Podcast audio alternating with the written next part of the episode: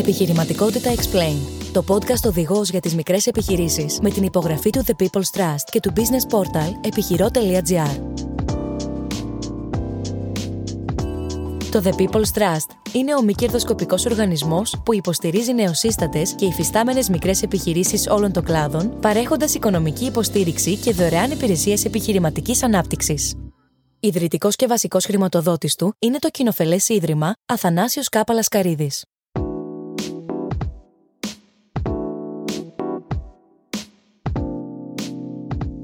Καλώς ήρθατε στο πρώτο επεισόδιο του Επιχειρηματικότητα Explained, της νέας σειράς podcast που ξεκινάει σήμερα με ένα σκοπό: να φέρει τις μικρές επιχειρήσεις στο προσκήνιο, να συνεισφέρει στην ανάπτυξή τους, να προσφέρει λύσεις και απαντήσεις. Όλα αυτά θα φτάνουν στα αυτιά από ένα podcast που αποτελεί δημιουργία του business portal επιχειρό.gr και του The People's Trust, του μη κερδοσκοπικού οργανισμού που υποστηρίζει νεοσύστατες και υφιστάμενες μικρές επιχειρήσεις όλων των κλάδων, παρέχοντας μικροχρηματοδοτήσει και δωρεάν υπηρεσίες επιχειρηματικής ανάπτυξης. Είμαι ο Χρήσκο Σακά, δημοσιογράφος και senior editor του επιχειρό.gr και δεν είμαι εκείνος που θα σας δώσει προαναφορετέ απαντήσεις. Τουλάχιστον όχι όλες. Αλλά είμαι αυτός που θα θέσει ερωτήσεις, καθώς σε κάθε επεισόδιο και βάσει της θεματικής θα φιλοξενούμε ειδικούς επαγγελματίες και επιχειρηματίες για να συζητήσουμε μαζί τους και να μας προσφέρουν τις γνώσεις και τις λύσεις που έχουν να μας πούν. Σε αυτό το επεισόδιο έχουμε μαζί μας τον κύριο Ηλία Σιδέρη, δικηγόρο και μέντορα του People's Trust, και τον κύριο Κωνσταντίνο Χριστόπουλο, λογιστή φοροτεχνικό και συνεργάτη Κώστα του, του People's Trust του και του Ιδρύματος του κ. Και του Ιδρύματος. Σε αυτό το επεισόδιο θα μιλήσουμε για το ξεκίνημα μιας επιχείρησης, τα πρώτα βήματά της. Οπότε φέραμε ένα δικηγόρο και ένα φοροτεχνικό λογιστή για να συζητήσουμε για όλα αυτά. Και ξεκινάω με την πρώτη ερώτηση. Έχει κάποιος μια επιχειρηματική ιδέα που θέλει να την αναπτύξει επιχείρηση; Α το πάρουμε την αρχή. Πού ξεκινάει, πού πάει, τι κάνει, ποια είναι τα πρώτα βήματά του; Ηλία, θες να ξεκινήσεις. Ναι. Καταρχάς, καλή επιτυχία στο εγχείρημά σας. Ευχαριστούμε. Ε, εσείς ορθά επιλέξετε έναν φοροτεχνικό και ένα δικηγόρο να ξεκινήσουμε να δώσουμε τα πρώτα βήματα σε κάποιον που θέλει να κάνει μια επιχείρηση, γιατί λόγω της πληροφόρησης και της παραπληροφόρησης ενδεχομένως που υπάρχει στο επιχειρήν ότι μπορείς να κάνεις μια επιχείρηση μόνος σου, μπορείς να έχεις ένα καταστατικό ε, προτυπωποιημένο ή όλα γίνονται με ένα κλικ ε, προσπαθεί ο κόσμος να μειώσει τα έξοδα πρώτης ε, σύστασης και λειτουργίας μιας επιχείρησης. Αυτό κατά την άποψή μου είναι λάθος, γιατί αν δεν υπάρχουν επαγγελματίες εξ αρχής να σε βοηθήσουν, ε, τότε τα προβλήματα που θα αντιμετωπίσεις είναι πολύ περισσότερα. Ε, όταν ξεκινάς μια επιχείρηση ε, να λειτουργήσεις, πρέπει πρώτα να έχεις, αφού έχεις κάνει το επιχειρηματικό σου σχέδιο, να αποτυπωθεί αυτό εγγράφος σε ένα καταστατικό και μετέπειτα να κάνεις έναρξη στην εφορία. Ε, άρα πρέπει να σε συμβουλέψει κάποιος ε, πώς θα κινηθείς, δηλαδή τι εταιρεία θα κάνεις, τι υπάρχουν ε, διάφορες εταιρείες, τι κεφάλαιο θα εισφέρεις, θα ε, μπορείς να εισφέρεις στην εργασία σου και τέτοια ζητήματα. Τώρα στο ερώτημα πώς ξεκινάμε. Ε, πρέπει να αποτυπώσεις ε, συγκεκριμένα ερωτήματα στους ε, επαγγελματίες του κλάδου του, του χώρου και να τους πεις: Έχω το τάδε, την τάδε επιχειρηματική ιδέα και θέλω να την. να βγάλω χρήματα από αυτό. Γιατί η επιχείρηση έχει αποκλειστικό σκοπό το κέρδος. Άρα έρχεται σε σένα, έρχεται σε έναν. Ναι, ανάλογα και το μέγεθος της επιχείρησης. Μπορεί να ξεκινήσει και από, ένα, δηλαδή, από έναν φοροτεχνικό. Και αν μια επιχείρηση είναι πολύ μεγάλη και εγώ θα τον παραπέμψω σε έναν συμβολογράφο να κάνει το καταστατικό. Δεν θα ε, κρατήσω εγώ την, ε, ε τη διαδικασία έναρξης αυτό που συμβουλεύω πάντως είναι να απευθυνθούν σίγουρα σε κάποιον ειδικό και επαγγελματία του είδους. Οπότε βάζουμε τον Κώστα τώρα. Καλησπέρα και από μένα. Καλή επιτυχία στο έργο σας και στη, στην προσπάθειά σας να ενημερώσετε τους ανθρώπους, νέους ανθρώπους που προσπαθούν να ξεκινήσουν τώρα το επιχειρήν. Συμφωνώ, υπερθερματίζω σε αυτά που είπε ο Ηλίας. Ε, πρέπει σίγουρα κάποιος άνθρωπος που θέλει να ξεκινήσει μια δραστηριότητα, όποια είναι και αυτή και οποιαδήποτε μορφή και να έχει, που θα το συζητήσουμε στην πορεία, είτε είναι ατομική είτε μια μορφή επιχείρησης προσωπικής ή, ή και ή ανώνυμη ή ΕΠΕ, ε, πρέπει σίγουρα να συμβουλευτεί κάποιον. Γιατί και να προσπαθήσει να το κάνει μόνος του και θα του στοιχήσει περισσότερο χρόνο στη, στη συνέχεια και ίσως πληρώσει και επιπλέον ποσά τα οποία θα είχε γλιτώσει, δεν θα του κόστιζε αν είχε πάει και είχε συμβολιστεί κάποιον. Ε, τα πρόστιμα πλέον είναι με ένα πληροφοριακό χαρακτήρα που πρέπει να δηλώσεις και χάσει την προθεσμία είναι από 100 ευρώ και μπορούν να φτάσουν και σε πολύ μεγαλύτερα μεγέθη ανάλογα στην ε, δραστηριότητα της επιχείρησης. Οπότε σίγουρα πρέπει να. Ε, Αυτός θα έχει την ιδέα ε, το πώς θα, θα, θα πρέπει να απευθυνθεί σε κάποιον αρμόδιο, γνώστη, φοροτεχνικό λογιστή και δικηγόρο να του το φέρει σε πράξη και να μπορέσει να ξεκινήσει την δραστηριότητά του όπως τη φαντάζεται. Ωραία, μιας και αναφερθείτε και οι δύο συνομικές μορφές, θέλετε να πάμε σε αυτό το θέμα και να μας μιλήσετε για τις διαφορές τους και τι πρέπει να επιλέξει κάποιος Ποιες είναι οι σημαντικότερες διαφορές μεταξύ τους; Βεβαίως. Ε, να ξεκινήσω εγώ. Για μια μικρή επιχείρηση κυρίως, όχι για. Ωραία. Ε, Συνήθως στις μικρές επιχειρήσεις, αυτό που επιλέγουν κάποιοι, όταν κάποιος είναι μόνος του, δεν μπορεί να ιδρύσει μια προσωπική εταιρεία, μια ομόρφη, μια ετερότιμη, γιατί καθώς θέλει τουλάχιστον δύο μέλη. Στην ατομική επιχείρηση, εμείς ε, συνήθως προτείνουμε να ξεκινήσει κάποιος ανατομική και μάλιστα να τη μετατρέψει μετά όταν αυξηθούν οι τζίροι του, που πιθανόν να συμφέρει να τη μετατρέψει σε μια άλλη είδους νομική μορφή ε, δεν έχει κάποια κόστη άμεσα, σημαντικά στην αρχή και στην έναρξη. Ε, και έχει ευθύνη βέβαια αυτός απέναντι στο δημόσιο και στους πιστωστές του κτλ. Πλήρη ευθύνη. Στις ε, προσωπικές εταιρείες ομόρφημε ετερόρυθμε υπάρχουν διαχειριστές και τα μέλη των εταιριών. Πρέπει όλοι να ασφαλιστούν, όπως προηγουμένως ξέχασα να πω και στην ατομική επιχείρηση, να, να ασφαλιστεί στον ΕΦΚΑ και να πληρώνει κάποιες εισφορές για το ΕΦΚΑ.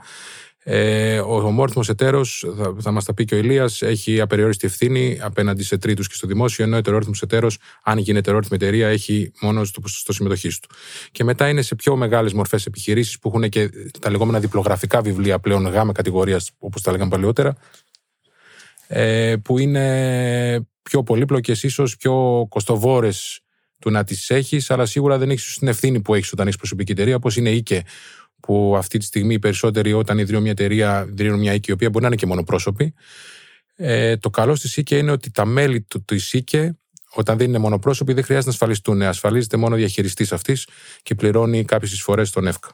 Ηλία; Ε, ε, σωστά είναι όλα αυτά που είπε ο Κωνσταντίνος. Ε, η βασική δια, ε, διαφοροποίηση των εταιριών είναι μία. Οι προσωπικές και οι κεφαλαιουχικέ. Δηλαδή, στην πρώτη μορφή ευθύνεσαι προσωπικά με την προσωπική σου περιουσία. Στη δεύτερη περίπτωση δεν ευθύνεσαι εσύ. Αν γίνει μια στραβή, μια ζημιά, οι, οι δανειστές μπορούν να στραφούν μόνο κατά τις περιουσίες της εταιρείας. Άρα, στην πρώτη περίπτωση έχουμε την ατομική, ας πούμε, την ομόρυθμη, την ετερόρυθμη. Στη δεύτερη περίπτωση έχουμε την ΝΙΚΕ, ιδιωτική κεφαλοχική, την ΕΠΕ, εταιρεία περιορισμένης ευθύνης και την ανώνυμη. Αυτός είναι ο, ο μεγαλύτερος διαχωρισμός. Τώρα, σε επιμέρους περιπτώσεις μπορούμε να, να εισέλθουμε. Κάποιος που ξεκινάει μια μικρή επιχείρηση, θα κάνεις σαφώς ατομική αν είναι μόνος του. Αν έχει ε, ακόμη ένα συνεργάτη, ακόμη έναν συνειδητή, ε, μπορεί να κάνει ομόρυθμη ή ετερόρυθμη. Να μην μπούμε στη διαδικασία τώρα. Αν θέλετε, είναι μικρή διαφορά. Στην ετερόρυθμη, ο ετερόρυθμος ευθύνεται μέχρι το ποσοστό της συμμετοχής του στο κεφάλαιο. Στις ε, κεφαλουχικέ εταιρείες ή και ΕΠΕ ανώνυμη, οι διαφοροποίησεις ε, έγκυται στο κεφάλαιο που κάποιος θα τοποθετήσει για να ξεκινήσει την δραστηριότητά του. Ε, Υπάρχουν ειδικότερα θέματα όπως ποιος διαχειρίζεται. Στην νίκη υπάρχει διαχειριστής, μπορείς να βάλεις διοικητικό συμβούλιο. Είναι λεπτομέρειες που δεν είναι απαραίτητο να, να γνωρίζει ο επιχειρηματίας. Σαφέστατα αυτό που πρέπει να ξέρει είναι μέχρι πρώτον πού θα εκτείνεται η ευθύνη του, γιατί ο, ο λογιστής, ο φοροτέχνης, ο δικηγόρος θα σε προστατεύσουν όταν πάει να γίνει ζημιά, όταν δηλαδή δημιουργήσεις προβλήματα στην αγορά και αρχίζουν να σε κυνηγάνε για τις επιταγές και για τα χρέη σου, πρέπει να ξέρεις μέχρι πού ευθύνεσαι για, για, τις, για την εφορία, για τα ασφαλιστικά ταμεία, για τους δανειστές, για τις επιταγές, για τις τράπεζες, ε, ποιος εκπροσωπεί την εταιρεία. Ε, και μέχρι πώς μπορείς να βάλεις στο διοικητικό συμβούλιο, ποιοι θα διοικούν, ποιοι θα παίρνουν αποφάσεις. Όλα αυτά είναι ζητήματα που πρέπει να προαποφασιστούν. Μια επιχείρηση που ξεκινάει μικρή, σαφέστατα πρέπει να πάει στην, ε, στη μικρότερη μορφή της εταιρείας για να μην έχει και μεγάλα έξοδα λειτουργικά. Υπό την έννοια του να πληρώνεις, δεν ξέρω, περισσότερα λεφτά σε έναν ε, λογιστή να σου κρατάει τα βιβλία. Γιατί είναι υποχρεωτική, νομίζω, η, ε, η, η συνυπογραφή του λογιστή στις κεφαλουχικέ εταιρείες. Βεβαίως και στις ατομικές πάνω από ένα ορισμένο τζίρο είναι υποχρεωτικά να γίνεται εξουσιοδότηση από τον άνθρωπο που έχει την ατομική πίεση προς το λογιστικό γραφείο, προς το λογιστή του και να υποβάλλονται δηλώσεις μέσω του λογιστή μια γενικότερη εικόνα για το κόστος αυτών των διαδικασιών μπορούμε να δώσουμε. Δηλαδή, τι θα πρέπει να γνωρίζει ένας νέος επιχειρηματίας; Μπορούμε να του δώσουμε μια εικόνα για αυτό το θέμα, ακόμη και ενδεχόμενα κρυφά κόστη που μπορούν να προκύψουν. Κρυφά κόστη. Που, που δεν θα τα έχεις σκεφτεί. Που δεν... Κρυφά κόστη δεν υπάρχουν. Στο να αυτή τη στιγμή το να ξεκινήσει. Είναι όλα προβλεπόμενα. Το να ξεκινήσει μια ατομική επιχείρηση είναι συγκεκριμένα τα κόστη. Είναι κάποια προεγγραφή στο γεμί και μια οριστική εγγραφή και ένα ετήσιο τέλος που κυμαίνεται, νομίζω, είναι στο ποσό των 60 ευρώ για μια ατομική επιχείρηση, στα 100 ευρώ για μια προσωπική εταιρεία. Ε, μετά είναι, πρέπει να διαλέξει την κατηγορία ασφάλισής του αυτομάτως κάποιος που είναι νέος επιχειρηματίας πηγαίνει στη χαμηλή κατηγορία, στην ειδική κατηγορία για τα πρώτα πέντε χρόνια που είναι 136 ευρώ, 140 ευρώ ε, η εισφορά του κάθε μήνα αν έχει ήδη ξεπεράσει την πενταετία, έχει ξαναξεκινήσει κάποια δραστηριότητα, συνήθως αυτόματα πηγαίνει στη δεύτερη κατηγορία που είναι 262 ευρώ, οπότε ξέρεις τα κόστη εξ αρχής. Mm-hmm. Επίσης, κάνεις μια σωστή συμφωνία εξ αρχής και με τον λογιστή σου φοροτεχνικό, που δεν είναι μεγάλο το κόστος της διακράτησης ε, μιας ατομικής επιχείρησης, μιας ομόρφη προσωπικής εταιρείας. Ε, και έχεις, ξέρεις από την αρχή συγκεκριμένα κόστη που πρέπει ε, να κάνεις το break even σου από την αρχή, να τα βάλεις στο business plan σου όταν ξεκινάς τη δραστηριότητά σου και την επιχείρησή σου. Τώρα υπάρχουν βέβαια εξειδικευμένες δραστηριότητες, όπως είναι η εστίαση, η υγεία κτλ., που χρειάζονται επιπλέον κάποιες συγκεκριμένες άδειες. Και εκεί πέρα πρέπει να σίγουρα να συμβουλευτούν μηχανικούς και ανθρώπους οι οποίοι ε, βγάζουν και, προχω... και ξεκινάνε τη διαδικασία να διοδοτηθούν οι επιχειρήσεις για να έχουν τέτοια δραστηριότητα. Καθώς συζητάμε για όλα αυτά τα βήματα, κατά τη γνώμη σας, έχουν απλοποιηθεί αυτές οι διαδικασίες; Για την έναρξη μιας επιχείρησης στην Ελλάδα. Υπάρχουν σημεία που βλέπετε πως μπορεί να χρειάζονται βελτιώσεις, αλλαγές. Σε όλα αυτά λίγο εγώ πρώτα από πλευράς έχει βελτιωθεί πάρα πολύ. Έχουν γίνει τεράστια βήματα και απλοποίηση και να κερδίσουμε χρόνο στο να ξεκινήσει να λειτουργεί μια επιχείρηση, τουλάχιστον όσον αφορά να πάρει δηλαδή το αφημί και να μπορέσει να εκδίδει παραστατικά και να έχει έσοδα ή να τι κόβουν αντίστοιχα προμηθευτές παραστατικά και να έχει έξοδα. Γίνονται πλέον όλα ηλεκτρονικά και η εγγραφή στο ΓΕΜΗ και η εγγραφή στον ΕΦΚΑ και η η λήψη του αριθμού φορολογικού μητρώου, είτε είναι ατομική επιχείρηση, είτε είναι προσωπική εταιρεία, ομόρφη μεταρρυθμό, είπαμε. Ε, υπάρχουν πλέον εφαρμογές ή, και ακόμα και με email που έχει δημοσιευθεί ένας κατάλογος με όλα τα email όλων των εφοριών που μπορεί να στείλει ο φορολογούμενος εκεί και είτε κλείνει ραντεβού, είτε του απαντάνε και γίνεται τηλεφωνικά η όλη διαδικασία. Έχουμε κάνει πολλές ενάρξεις τον τελευταίο χρόνο, χωρίς να επισκεφτούμε πλέον την εφορία. Κερδίζεται τρομερός χρόνος και μπορεί να βγει και περισσότερη δουλειά από τις εφορίες. Γιατί δεν χαλάνε χρόνος στον στο να πηγαίνει κόσμος εκεί και να είναι πάνω από το κεφάλι τους και να δηλαδή, μην του να Πόσο χρόνο θα χρειαστεί περίπου, Μιλάμε Μπορεί να πάρει από δύο μέρες έως δύο εβδομάδες. Μπορεί να πάρει και μόνο δύο μέρες. Είναι πόσο, πόσο γρήγορα θα απαντήσει στο, στο email ή στο υπάρχει μια εφαρμογή τα αιτήματά μου πλέον στο τάξη που μπορεί να μπει ο φορολογούμενος έχοντας ανεβάσει στην εφαρμογή αυτή τα απαραίτητα δικαιολογητικά που χρειάζεται για την έναρξη και σε δύο μέρες η φορεία να του έχει δώσει αφημί. Και επίσης μετά να κάνει την εγγραφή που γίνεται πάλι ηλεκτρονικά, είτε είναι ατομική επιχείρηση, είτε συμμετέχει σε κάποιο νομικό πρόσωπο, να γραφτεί στον ΕΦΚΑ και να διαλέξει την κατηγορία των εισφορών που θέλει να πληρώνει. Άρα, από ό,τι καταλαβαίνω, κάποιος μπορεί να το ξεκινήσει όλο μόνος του. Δεν χρειάζεται να πάει. Μπορεί, σίγουρα, αλλά όπως είπα, προανέφερα και στην αρχή, θα πιθανόν να του στοιχήσει μετά περισσότερο από τα ελάχιστα κόστη, γιατί να κάνει κάποιο λάθος, να πρέπει να, ξανα, να επισκεφτεί πλέον την εφορία, να τη διορθώσει, να ξεχάσει να υποβάλει κάποιο δικαιολογητικό που χρειάζεται και μετά να, τα πρόστιμα είναι ε, μεγάλα. Το The People's Trust υποστηρίζει νεοσύστατες και υφιστάμενες μικρές επιχειρήσεις όλων των κλάδων, παρέχοντας οικονομική υποστήριξη και δωρεάν υπηρεσίες επιχειρηματικής ανάπτυξης. Μάθετε περισσότερα στο www.thepeoplestrust.org ή κάντε αίτηση στο www.thepeoplestrust.org κάθετος αίτηση. Ηλία, να πάμε στο θέμα με τα πνευματικά δικαιώματα και την κατοχήρωση brands και λογοτύπων και όλων αυτών, γιατί είναι σίγουρα σημαντικό κεφάλαιο. Ναι. Τι πρέπει να γνωρίζουμε για όλα αυτά. Για παράδειγμα, αν έχετε κάποιος να θεωρεί πως αν αγοράσει ένα domain και πάρει την ονομασία εκεί που θέλει, κατοχυρώνει και όλο ναι, μαζί ναι. το.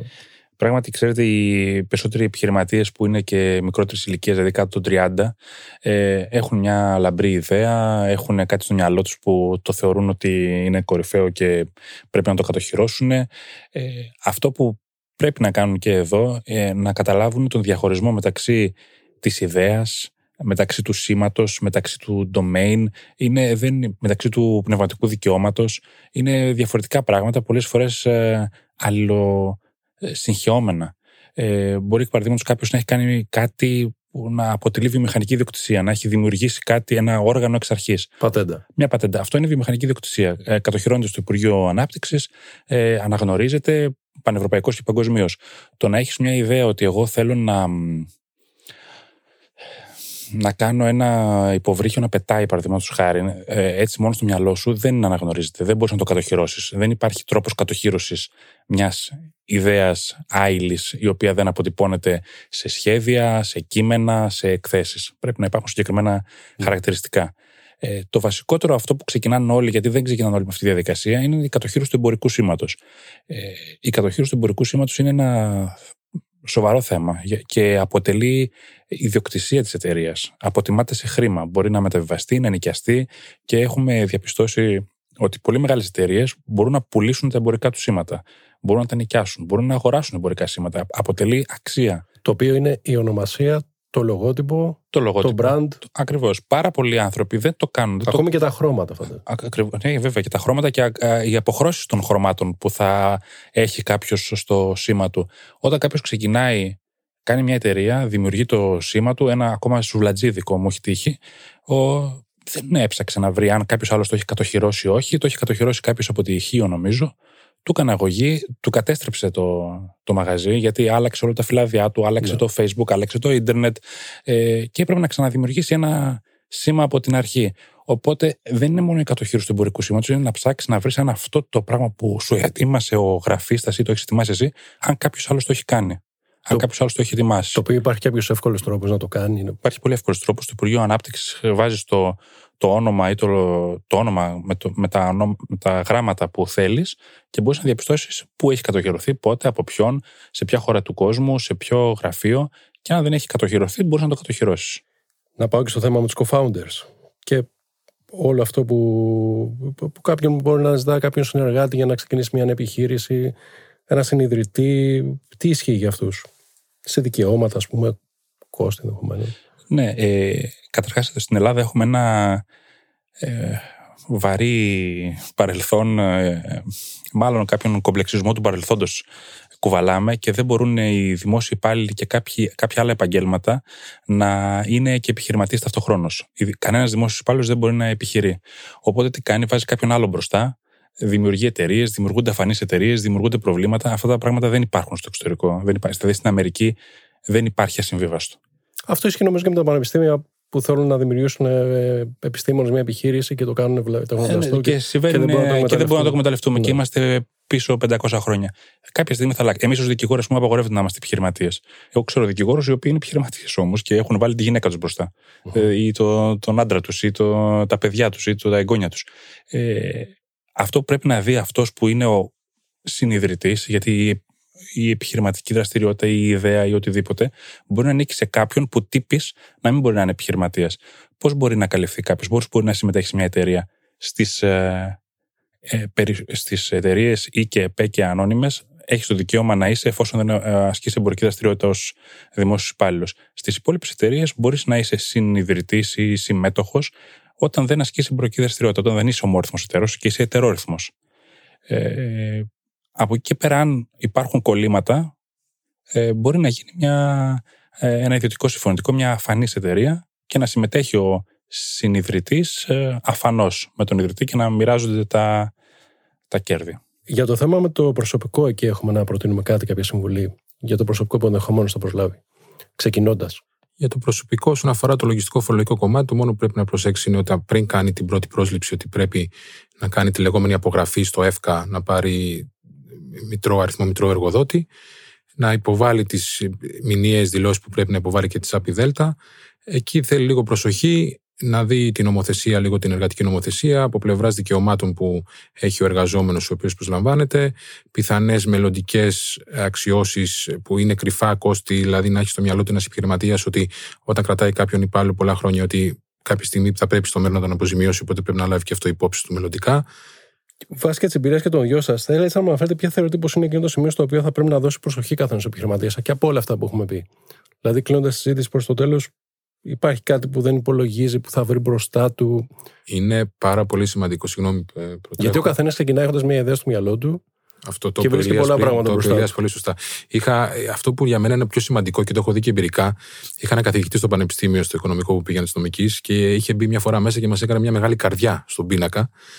Και μας λέει, παιδιά, αυτή η μεγάλη καρδιά είναι δύο επιχειρηματίες όταν ξεκινάνε και συνεργάζονται στην αρχή και στείλουν μια επιχείρηση. Και ξαφνικά μας κάνει μια γραμμή στη μέση της καρδιάς και λέει, είναι πολύ σύνηθες όταν κάτι στραβώσει και δεν έχει συμφωνηθεί από την αρχή, αυτή να υπάρχει ένα deadlock, να υπάρχει ένα 50-50, να μπορούν να πάρουν αποφάσεις επιχείρηση κτλ. Είναι πάρα πολύ σημαντικό λοιπόν όταν επιχειρούμε και όταν βάζουμε και δεν είμαστε μόνοι μας και έχουμε κάποιον άλλον συνέτερο μέσα σε αυτό, να έχουμε ξεκαθαρίσει πολλά πράγματα από την αρχή. Γι' αυτό χρειάζονται συμβουλευτικά ένας οπωσδήποτε ένας δικηγόρος να στήσει το καταστατικό της εταιρείας, να βρουν τρόπους, ακόμα και αντίθετες απόψεις να έχουν, να μπορούν να ξεφύγουν από ένα deadlock που πιθανόν η επιχείρηση μπορεί να έχει και είναι κακό και για τους δύο, έστω και ένας τρόπος έξυπνος που είχε σκεφτεί είναι να βάζει μια κλήρωση. Όταν υπάρχει το 50-50 της επιχείρησης, έχει διαφορετικές γνώμες, να υπάρχει μια κλήρωση ενώπιον συμβολογράφου για να προχωράει η επιχείρηση.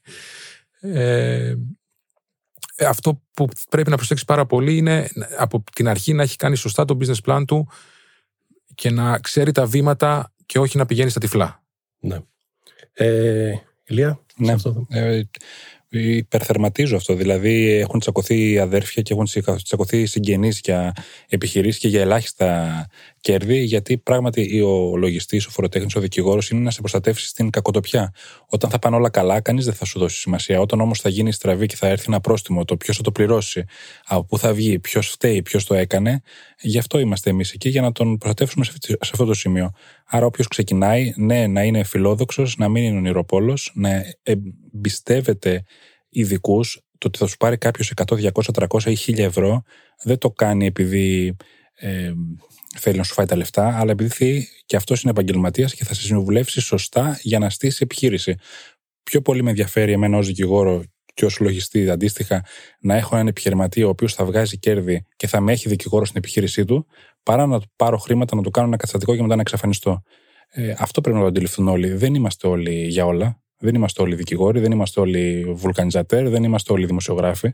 Δεν μπορούμε να κάνουμε, επειδή έχει απλοποιηθεί η ζωή μας, νομίζουμε ότι τα ξέρουμε όλα. Δεν τα ξέρουμε όλα. Δεν μπορούμε να τα ξέρουμε όλα. Ω συνεργάτε και οι δύο του The People's Trust, και αφού βλέπετε και, και μικρές επιχειρήσεις, βλέπετε να υπάρχουν σημεία που υστερούν, ας πούμε, και που ενισχύεται με, και με τη δική σας συμβολή; Ναι, εμένα το, με έχουν απασχολήσει για εμπορικά σήματα. Ε, δηλαδή το, το μεγαλύτερο ποσοστό των ανθρώπων που με έχει απασχολήσει το People Trust είναι τα εμπορικά σήματα όλος περίεργος που δεν το περίμενα. Πώς θα τα καταχωρήσω; Ναι, ότι δημιουργούνται προβλήματα. Πολύ, πολύ περίεργο. Μου έχει κάνει μεγάλη εντύπωση το να δημιουργείται πρόβλημα για ένα σουφλατζίδικο, ας πούμε. Ότι υπάρχει ένα άλλο σουφλατζίδικο στην άλλη άκρη ναι. τη Ελλάδας που σου δημιουργεί πρόβλημα. Που δεν το, δεν το περίμενα. Εσύ Κώστα από όλη αυτή τη. Εμένα αντίστοιχα, συνήθως ε, η βασική ερώτηση και οι συζητήσεις που έχω κάνει με φιλόδοξου επιχειρηματίες που θέλουν να ξεκινήσουν είναι τη νομική μορφή να διαλέξουν την επιχείρησή τους. Ω επιτοπλίστων, το είπα πριν, είναι ατομικές επιχειρήσεις. Να καταλάβουν λίγο το φορολογικό κομμάτι, τι φόρους θα πληρώνουν, κασφλωτικά την πρώτη χρονιά, ότι υπάρχει μια προκαταβολή που πρέπει να την έχουν λάβει και αυτή η υπόψη. Ουσιαστικά να ε, θέλουν μια βοήθεια στο business plan που έχουν καταρτήσει και έχουν δημιουργήσει από φορολογικής άποψης. Δηλαδή, ωραία, έχεις φτιάξει ένα, έχεις βάλει τα προσδοκόμενα έσοδά σου, έχεις βάλει τα έξοδά σου, να κάτσουμε μαζί να δούμε αυτά τα έξοδα είναι ρεαλιστικά και πραγματικά. Αν έχεις λάβει υπόψη σου τα πρώτα έξοδα που πρέπει να κάνεις για την ίδρυση της επιχείρησης, όπως είπαμε στην αρχή.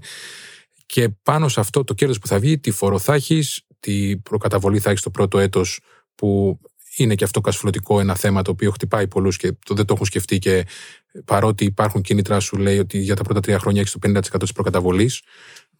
Κασφλωτικά όμως την πρώτη χρονιά πρέπει να βγάλεις από την τσέπη σου για να δώσεις να προπληρώσεις για το φόρο της επόμενης χρονιάς. Τέτοιου είδους συνήθως. Για το business plan που το αναφέρετε και δύο, να πω ότι σε επόμενο επεισόδιο θα έχουμε ειδικό αφιέρωμα για όλο αυτό το θέμα. Πώς πρέπει να δημιουργηθεί, πώς πρέπει να. ποια η σημασία του. Νομίζω ότι κάπου εδώ φτάσαμε στο τέλος. Ε, δεν ξέρω αν θέλετε να προσθέσετε κάτι. Προσοχή. Προσοχή στο ξεκίνημα. Στο ξεκίνημα. Να ευχαριστώ τον κύριο Ηλία Σιδέρη, δικηγόρο, τον κύριο Κωνσταντίνο Στόπουλο, λογιστή φοροτεχνικό. Σας περιμένουμε στα επόμενα επεισόδια. Μην ξεχνάτε να μας κάνετε follow στις πλατφόρμες από τις οποίες μας ακούτε για να μην χάσετε κανένα από τα επόμενα επεισόδια μας. Γεια σας, καλή συνέχεια.